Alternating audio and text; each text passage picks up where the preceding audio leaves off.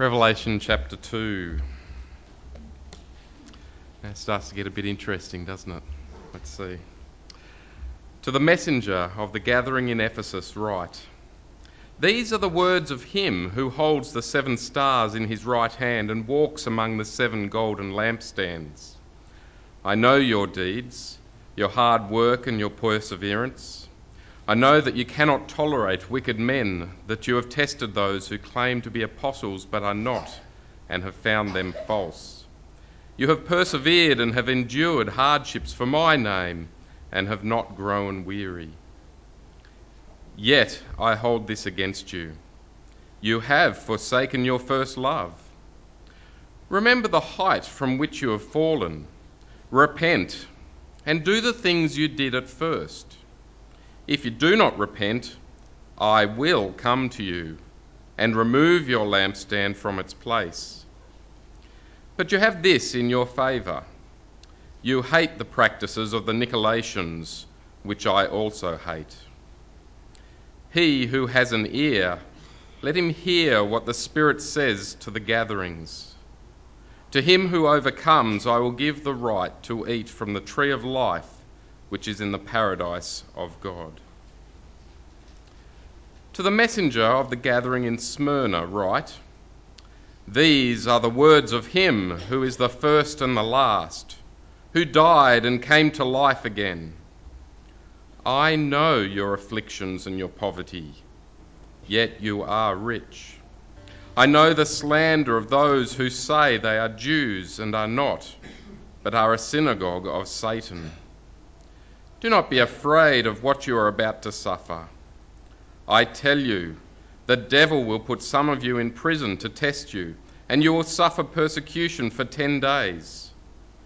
Be faithful, even to the point of death, and I will give you the crown of life. He who has an ear, let him hear what the Spirit says to the gatherings. He who overcomes will not be hurt at all by the second death. To the messenger of the gathering in Pergamum, write These are the words of him who has the sharp, double edged sword. I know where you live, where Satan has his throne.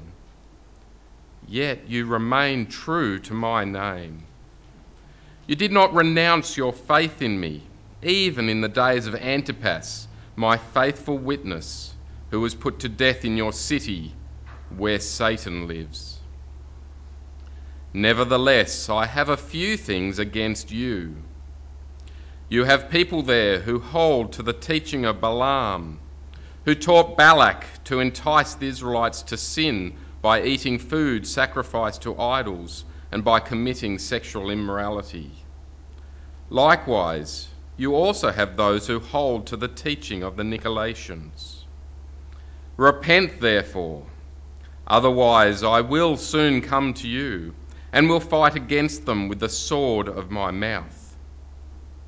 He who has an ear, let him hear what the Spirit says to the gatherings. To him who overcomes, I will give some of the hidden manna. I will also give him a white stone with a new name written on it, known only to him who receives it. To the messenger of the gathering in Thyatira, write These are the words of the Son of God, whose eyes are like blazing fire, and whose feet are like burnished bronze. I know your deeds, your love and faith, your service and perseverance and that you are now doing more than you did at first. Nevertheless, I have this against you. You tolerate that woman Jezebel, who calls herself a prophetess. By her teaching, she misleads my servants into sexual immorality and the eating of food sacrificed to idols. I have given her time to repent of her immorality but she is unwilling.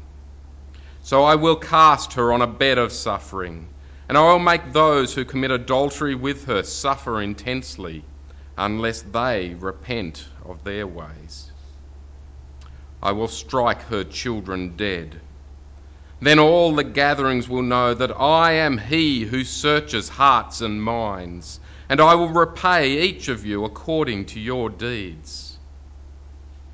Now I say to the rest of you in Thyatira, to you who do not hold to her teaching and have not learned Satan's so called deep secrets, I will not impose any other burden on you.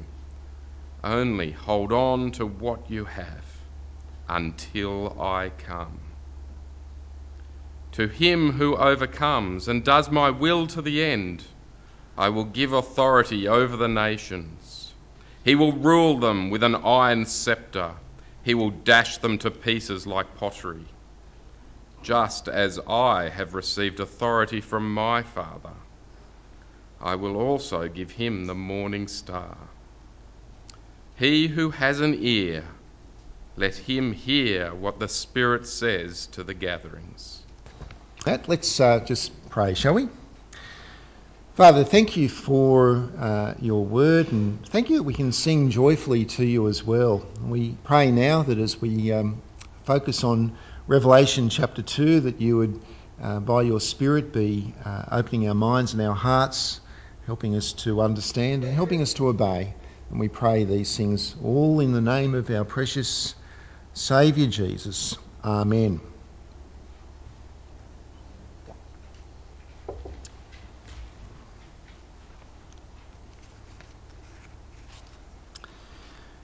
To the messenger of the church in Port Macquarie, write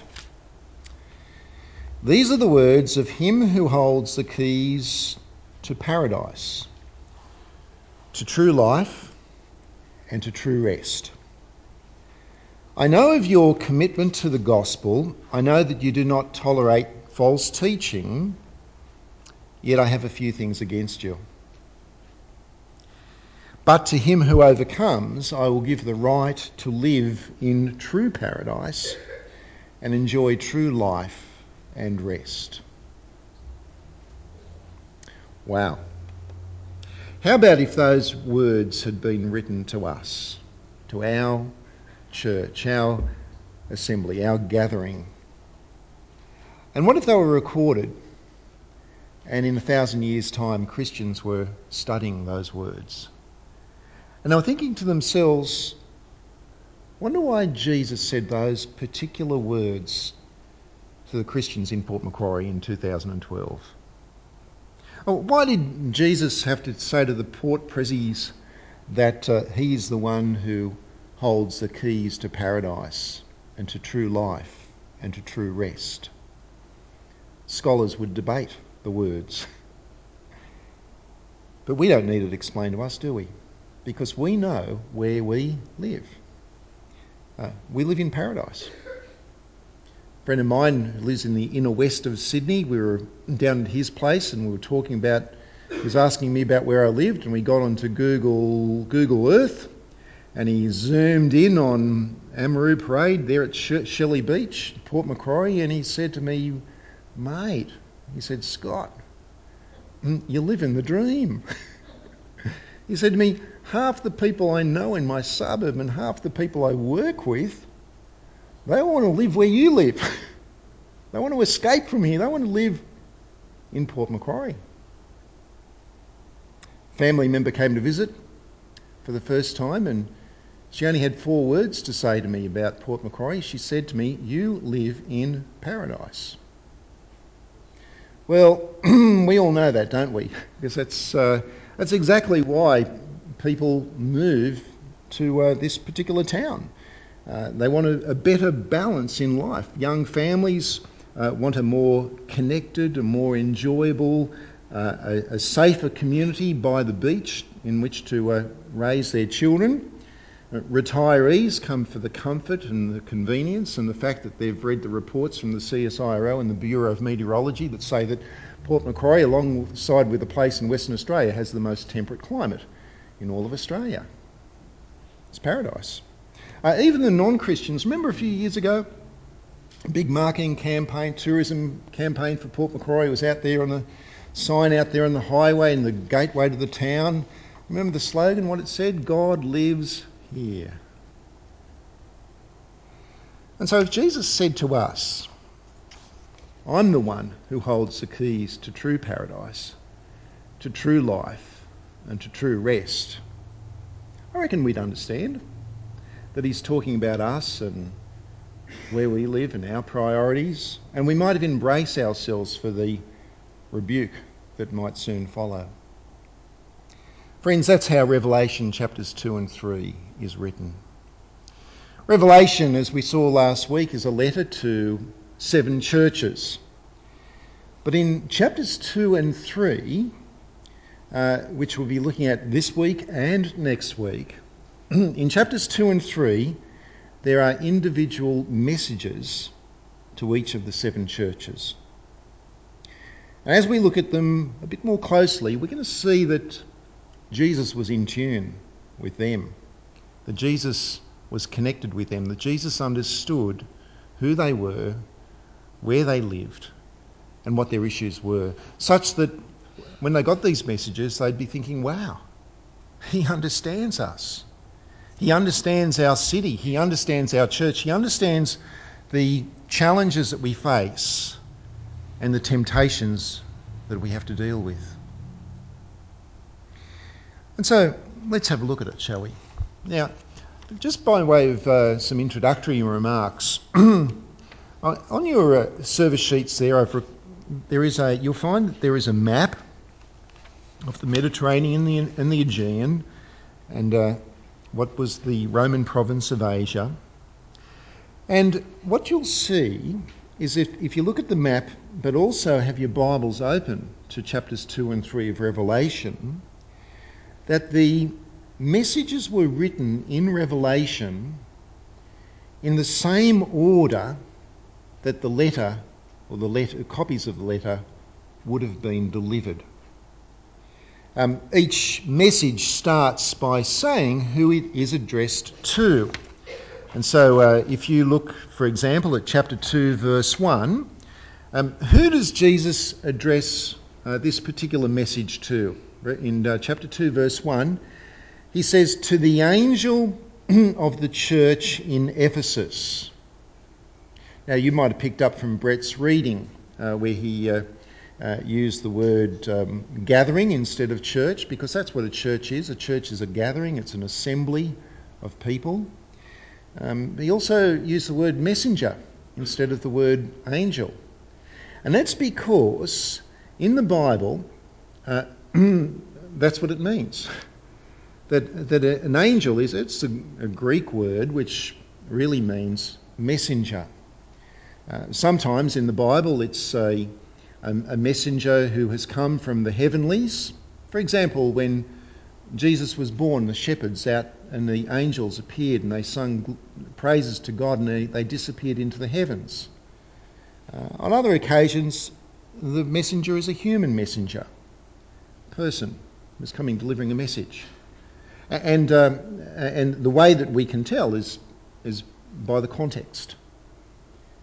Now, here it's most likely that it means a human messenger. Uh, and perhaps because a messenger from Ephesus has come and collected the letter from John, who was in exile on the island of Patmos, and has taken the letter back to his church in Ephesus. And then it might be that a, a, a messenger from Smyrna has come and taken a copy of the letter from Ephesus and taken it back to, to Smyrna, to his church. And then a messenger from Pergamum has gone to Smyrna and he's brought the message back to Pergamum and so on. And so that if you compare the order of the churches uh, as they are, the messages as they're written for us in chapters 2 and 3, if you compare that order with the map, what you'll see is that the order that the messengers, messages are in uh, is the exact uh, route which would be the most logical route for the passing on of the letter. And so uh, the letter originates in Patmos, it goes to Ephesus, And then from Ephesus, it, it, it goes up the coast through uh, Smyrna to Pergamum, and then down the inland road uh, from Pergamum right through uh, Thyatira and the other town, the other cities to Laodicea, which is what was really thought of as being a frontier town for uh, uh, Roman civilization. Um, beyond uh, Laodicea were the uh, uncivilized uh, tribes and so on. Now, I know it's not necessarily a profound insight, um, but it does help us to understand that d- despite the unwa- unusual way that Revelation is written, that it is a real letter written to real people in real cities and real churches delivered by a real messenger. And you can see that just in the route that uh, would have been taken. Well, today we'll look at the first four of the churches. But uh, before we lunge into that, let me say that it's worth noting that all seven messages follow the same, uh, same structure. Now, let me share with you what that structure is. First of all, Jesus introduces himself with a description that was already used of him. So, for example, in chapter 1. So, for example, in uh, to, the, to the church in Ephesus, uh, he describes himself as being the one who, uh, who, who walks among the seven golden lampstands. We saw last week in chapter 1 that uh, that is how Jesus was referred to as being the one who walks amongst the seven lampstands. And that that meant that uh, he was walking amongst the churches. And we'll see later why that would have been important for the church in Ephesus. Because what he does is he introduces himself in a way that's already been referred to in chapter 1, but he picks up on imagery from chapter 1 that actually uh, resonates uh, with the individual church in the circumstances that they were in. Secondly, he then goes on to talk about what he likes about the church or the gathering, the assembly. Uh, all their good points, the things he commends them, them for. Uh, all churches, except for Laodicea, actually doesn't have anything good to say about the church in Laodicea. Um, thirdly, he then says, Well, that's what I'm happy about, but here's a few things that I'm not happy about. And he, uh, he rebukes them, calls upon them to repent, and he does that all except for the church in Smyrna and Philadelphia. He was not unhappy with those two churches. And then finally, he promises a blessing to all who overcome or who conquer. And this word overcome and this theme of conquering uh, is uh, woven throughout the book of Revelation. And we can conquer because Jesus has already conquered for us on the cross. And uh, he promises this blessing to all who overcome. And the blessing that he promises will relate to the promises of heaven that we see expressed for us more vividly in the uh, last couple of chapters of Revelation.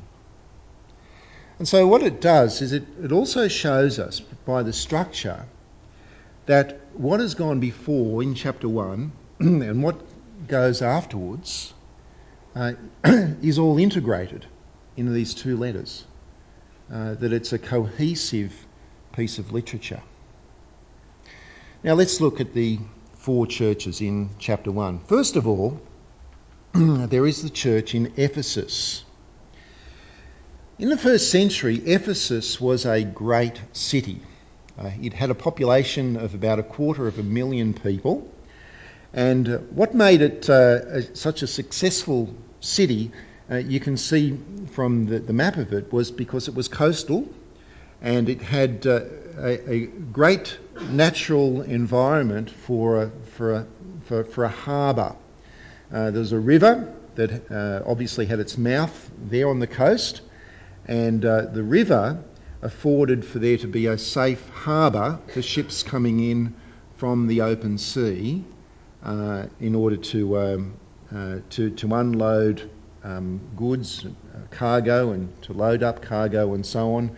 For ships that were passing through from, uh, from the east, from, uh, from Greece through to the Middle East and so on, they could stop over in Ephesus. And there was also that transport link that they could uh, get up to the other towns in Smyrna, Pergamum, and down through the interior. And so it was a, by the way, if you go there these days, you'll find that there's, it's a hopeless location because the river all dried up. And so now you've got this town which is kind of stranded inland a bit from the, uh, from the open sea um, without a, without a harbour. Politically, it was what was referred to as a free city, which meant that whilst it was under Rome, that it enjoyed a certain amount of independence and autonomy in terms of its government. And that was important for uh, uh, an issue that we'll see a bit later. But the greatest pride of Ephesus was not its harbour, was not its free city status. Its greatest pride, the thing which it was most famous for, was a temple. Uh, a temple which was devoted to the, to the false goddess Artemis, aka Diana.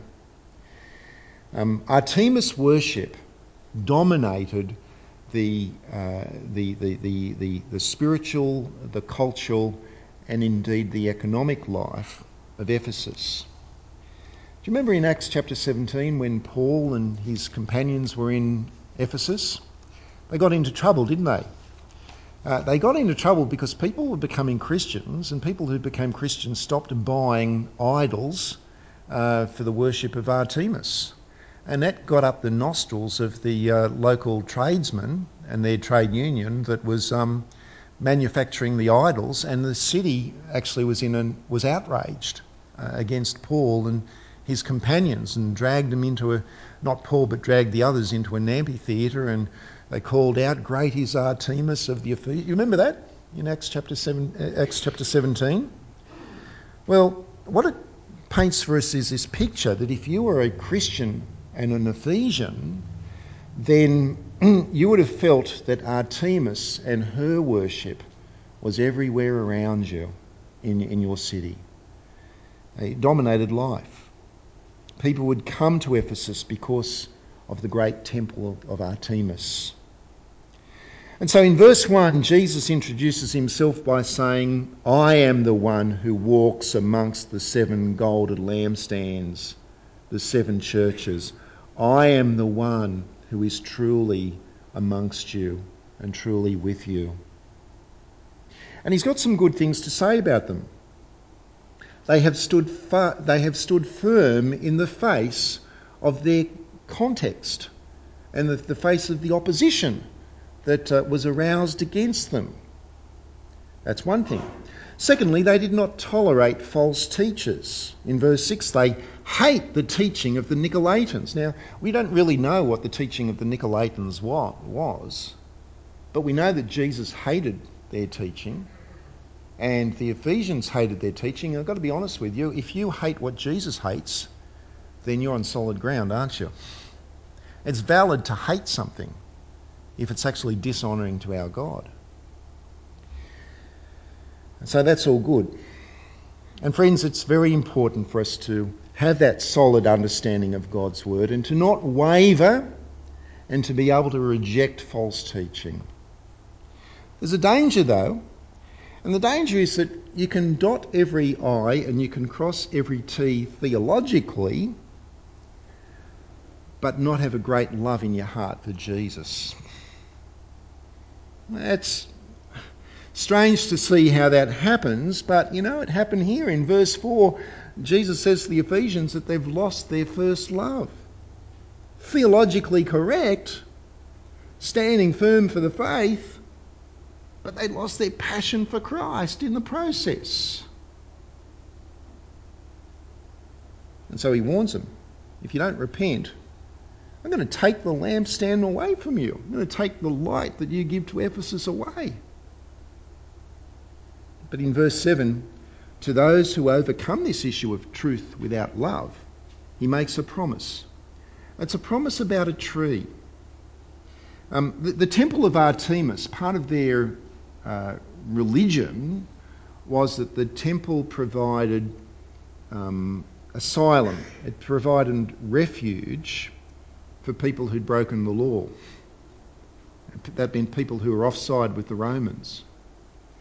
And uh, the, the, the, the, Romans could not arrest such people very easily because of the high esteem that the worship of Artemis was held in, and partly because of the free city status of, uh, of Ephesus.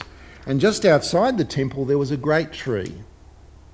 And around that tree, lawbreakers would gather and they would find refuge and life. And to the Ephesians who repent and love Jesus first in their lives, he says, I'm going to give you the right to eat from a tree. But it's the tree of life that's in the paradise of God. The tree of life. Think Garden of Eden before the fall. Think the images of uh, heaven in Revelation uh, 22. Think the cross of Christ, the tree upon which he was cursed by God of you and me. Now, 60 kilometres north of Ephesus was Smyrna. it was also a big city. It also had a population of a quarter of a million people. Smyrna was wealthy and it was adorned with um, magnificent architecture, uh, both uh, in terms of its public buildings, libraries, and so on, and also uh, multiple temples uh, in the city of uh, Smyrna. Smyrna was called, I mean, if Port Macquarie is known as, you know, where God lives, uh, Smyrna was, was called the glory of Asia. And the symbol of the city of Smyrna was a crown. Amongst its temples, there was one that was devoted to the worship of the Emperor of Rome. Um, now, Smyrna, although it was wealthy, it had a Christian uh, church in it, and the Christians were actually poor because the Christians were persecuted. They suffered. And the reason they suffered was because they refused to worship Caesar as God. And because they refused to worship Caesar as God, that brought upon them a charge of treason against empire, which was punishable by death. Uh, they were traitors. There was a Jewish community in Smyrna, a large Jewish community, but they were not persecuted for not bowing the knee to, uh, to Caesar. And the reason is this through a, a, number of historical factors, they had done a deal with the Romans. And the deal was this that they would not have to participate in Caesar worship or any of the other communal uh, pagan worship uh, festivals that happened on the condition that they paid a tax to help provide for the upkeep of a temple to the pagan god Jupiter in Rome. And so they purchased immunity from prosecution for not bowing the knee to Caesar. There were historical reasons as to why, uh, which mean that that was actually forced upon them to some extent, but they agreed to it. And they hated the Christians.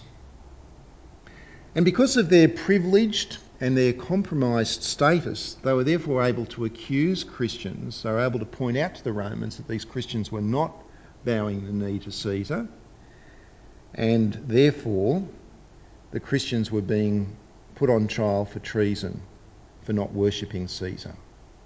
And you see that in the text that he, uh, he talks about Smyrna and uh, he talks about those who have uh, opposed them. Uh, in verse 9, I know your afflictions and your poverty, yet you are rich. I know the slander of those who say they are Jews, but they're not, because they might be Jews in the sense that they're direct descendants of Abraham, but they don't have the faith of Abraham. But they are, in fact, a synagogue of Satan. That's how he describes them. So that was what was happening there in Smyrna. And the punishment for treason was death. And so you can see why in verse 8, when Jesus introduced himself to them, he did so as the one who died and came alive again. And they would have understood. Uh, or in verse 10, when he promised that if they are faithful even to death, that they would receive a crown better than the symbol of their city, they would have understood. Or in verse 11, when he promised that whoever overcomes would not be hurt at all by the second death, they would have understood and strengthened to stay firm and not to buckle under pressure, not to bow the knee to Caesar, despite what it may cost. And we have examples of, um, of what actually happened. I mean, at this time when Revelation was written, there was a, a young 20 year old uh, man in Smyrna who was a Christian. His name was Polycarp. And uh, he, he had actually, uh, in his earlier days, had been nurtured as a Christian by the author of this letter, by, by John, now in exile on Patmos. Uh, Polycarp, um, a few years after the Revelation was written, became the leader of the Smyrna church. But many years later, as an old man in his 80s, um, he was put on trial because he remembered these words and he believed them and he put his trust in them and he obeyed them. And so he was one who refused to bow the knee and worship Caesar, which also involved explicitly renouncing Jesus. Um, the, the, the words that Polycarp spoke at his trial are recorded for us, and they're awesome. Some of them are famous words. You may have heard them before. But let me uh, share it with you because when the judge demanded that he denied Christ, listen to what Polycarp said. I quote, he said, Eighty and six years have I now served Christ, and he has never done me the least wrong. How then can I blaspheme my King and my Saviour? 80 and six years, he's always done the right thing by me. Why would I turn my back on him? And then he offered to share the gospel with the judge. and the judge told him that unless he repented, that he would sentence him to the fire. Polycarp answered, and I quote, You threaten me with fire which burns for an hour and so is distinguished but know not the fire of the future judgment and of that eternal punishment which is reserved for the ungodly. Why are you waiting? Bring it on. Bring on what you will. And then they set him on fire alive so that he was burnt till he was dead and crisp. But you know what? He didn't have to worry about the second death, did he? No. You, you, you can burn me with a fire that'll last for an hour. I've got to tell you, there's another one coming that goes for all of eternity. That's the one you need to be careful of. Powerful stuff, isn't it? Um, and it shows the. Uh, this is not what you read in the Bible. This is just immediately after the Bible was was written. This is transitioning into church history. And then in verses 11, uh, 12 to 17, we find Jesus' message to the church in Pergamum. Now, these second, uh, the, the, next two churches I'll just deal with a bit more briefly. Um, how is Pergamum described? Well, in verse 13, it's described as being where Satan has his throne. Not a nice thing to be said about a place, is it? Um, Pergamum was the birthplace of Caesar worship. It was in 29 um, BC that uh, Caesar Augustus uh, permitted a temple to be built in Pergamum uh, in order to worship him as God.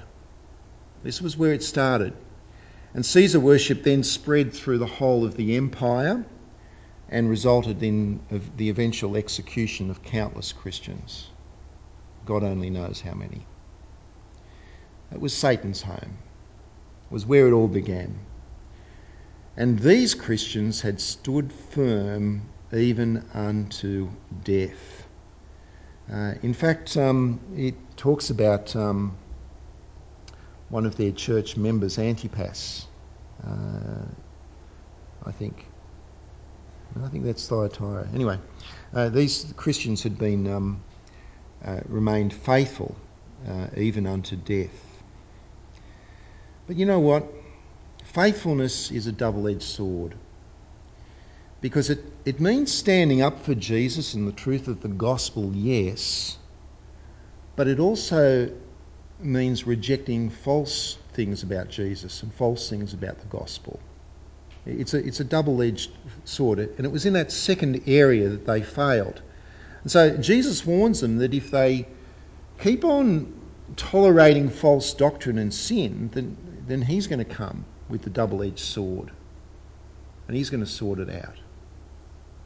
Um, but in verse 17, he will give two things to those who overcome. The first thing he says, I'm going to give you the hidden manna. And uh, uh, it may be what that's saying is, I'm going to give you the true bread of life. Because in the, in the pagan feasts, there was special bread that was eaten as part of that worship. He said, I'm, going not going to give you that bread, I'm going to give you the true manna of life. And he says, secondly, I'm going to give you a white stone. Now, uh, it may well be that this is an, an allusion to the stone that was used as an entry ticket into the gladiatorial battles, which um, I'm right, it is, uh, it, it is this church, uh, Pergamum, which is where perhaps their brother Antipas in verse 13 gave his life. So I'm going to give you a different white stone. It's going to have a name on it and get you entry to a place where Antipas now is. What about the church in Thyatira? Uh, in verse 19, Jesus knew about their good deeds and their love and their faith and their service and their perseverance. Sounds like a great church, doesn't it? Except they had embraced the false teaching of a lady who he describes as being Jezebel. There's some Old Testament, he talks about Old Testament uh, false teachers and so on here and uh, compares them with what's going on in this particular church. Um, and in terms of uh, Jezebel, well, you know, she was King Ahab's wife and she had, you know, she had lured people into false Baal worship and into uh, immorality and so on. And this is what's going on uh, here in this church. There's someone like King Ahab's wife, and she's luring Christians into false worship and into sexual immorality. Now, you know, I mean, these days, people might say, well, that's a progressive church. I mean, you know, they're, they're not so hard nosed about, you know, doctrine and a bit more open to, you know, different forms of relationships and so on. That's a progressive church. It's with an enlightened understanding of the uh, deep secrets of God. Well, in verse 27, John says there's no, there's no deep secrets of God involved here. These are the deep secrets of Satan, not God. And the people who believe this stuff, don't be fooled by them.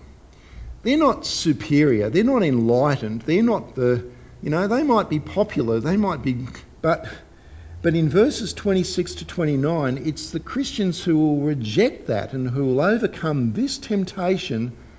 They're the ones who rule. They are the ones who will rule over the nations with Jesus. Um, a few years ago, uh, I don't know if you remember this or saw it, but there was a local church here. I don't remember which one thankfully. There was a local church here that put some ads in the paper, and they described themselves as being one of Port Macquarie's great churches. You know, that was what was emboldened across the ad. One of Port Macquarie's great churches. And it made me think, um, what's a great church? What does it mean to be a great church? What makes a church truly great? And it leads to this question what would we like Jesus to say about us if he were to write his message to the messenger of the church of Port Macquarie? What if he were to say, You live in what some people call paradise, but I know that you are looking forward to the true paradise because you stand firm for my name and for the truth of the gospel. You reject false teaching and you reject the, this worldly materialism and pleasure seeking that surrounds you every day in Port Macquarie. And you love me as first in your heart. By the way, are you loving Jesus as first in your heart? It is so easy to be doctrinally correct, but to forget what he's done for us, to forget where you came from, to forget the darkness that you were living in and the road that you were taking to destruction before the light of the gospel shone in your life. Do you remember that? Or maybe you've always been taught the gospel from your parents from an early, uh, early in life. But I remember hearing the gospel for the first time. I remember the joy that was so overwhelming of thinking that my sins have been forgiven and I've got a Father who loves me and Jesus died for me. There's nothing more I want to do in life than to praise Him and to serve Him and to love Him and to cherish Him and to look forward to being with Him forever. You know, over the years, the fire can start to get a little bit cool. And we can, we can get so concerned about being absolutely correct doctrinally and correct strategically and all of that sort of stuff. And it's good to be. But what about the fire in your belly? What about your first love? Are you, putting, are you remembering what Jesus has done for you? Is that the thing that turns you on? Is, is that the thing that spurs you on? Is that the thing which motivates you to be wanting to be living a godly life and to be treating other people in the same way that Christ has treated you? To be gracious to others and to be praying to Him and talking to Him as much as you can and hungering after His word and just wanting to obey and honour Him. Is that your first love? Wouldn't it be great if Jesus were to write to the church in Port Macquarie and saying, and guess what, guys? I know that you love, you love me as first in your heart and you're passionate for me. And so to him who overcomes in Port Macquarie, I'm going to give that person the right to eat from the tree of life that is in the true paradise. That's what he promised to the Ephesians. You know what?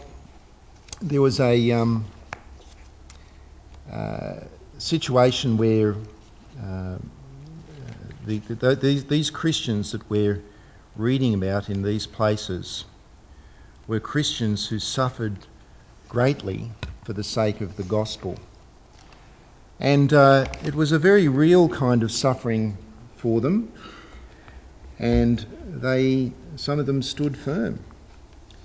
There was a letter that was written by a governor about 15 years after Revelation was written. I've just found it, that's why I've been sort of uh, fumbling around Uh, looking for. It was, a, it was a letter that was written about 15 years after Revelation by a Roman governor named Pliny. And he wrote to the emperor, who at that time was Emperor Trajan. And he was trying to deal with this issue about what to do with the Christians that were under his jurisdiction and whether or not he was obeying what the emperor really wanted to be done to these Christians. Let me read you part of the letter. It's really good that it's been preserved for us. After his introduction, he says, Meanwhile, in the case of those who were denounced to me as Christians, I have observed the following procedure. He's a bureaucrat, this guy. I interrogated these as to whether they were Christians. Those who confessed, I interrogated a second and a third time, threatening them with punishment. Those who persisted, I ordered executed. For I had no doubt that whatever the nature of their creed, stubbornness and inflexible obstinacy surely deserve to be punished. I don't care what they believe, but stubborn, inflexible, obstinate people, they should be put to death. Friends, may we too be stubborn, inflexible, and obstinate in our love for the Lord Jesus, putting him first in our lives, refuting false doctrine, refuting sexual immorality and sin, and never, uh, never bowing the knee to the gods of this world. It's interesting as you look at that, isn't it? That um, you can see the very real threat that uh, Christians were under. And it's no surprise, therefore, that the rest of Revelation is written in a way that if, the, if it crossed the emperor's desk, he wouldn't necessarily understand what was being said, but the Christians would. Let's pray.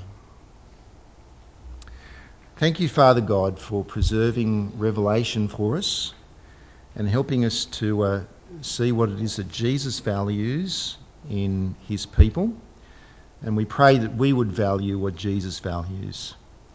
And uh, we pray, Father God, that you would grant us uh, the encouragement and the uh, perseverance that comes from the gospel that would mean that we would stick it out to the end and uh, that we would be uh, ones who would uh, inherit the great promises that you have promised to those who overcome. And we pray these things in Jesus' name.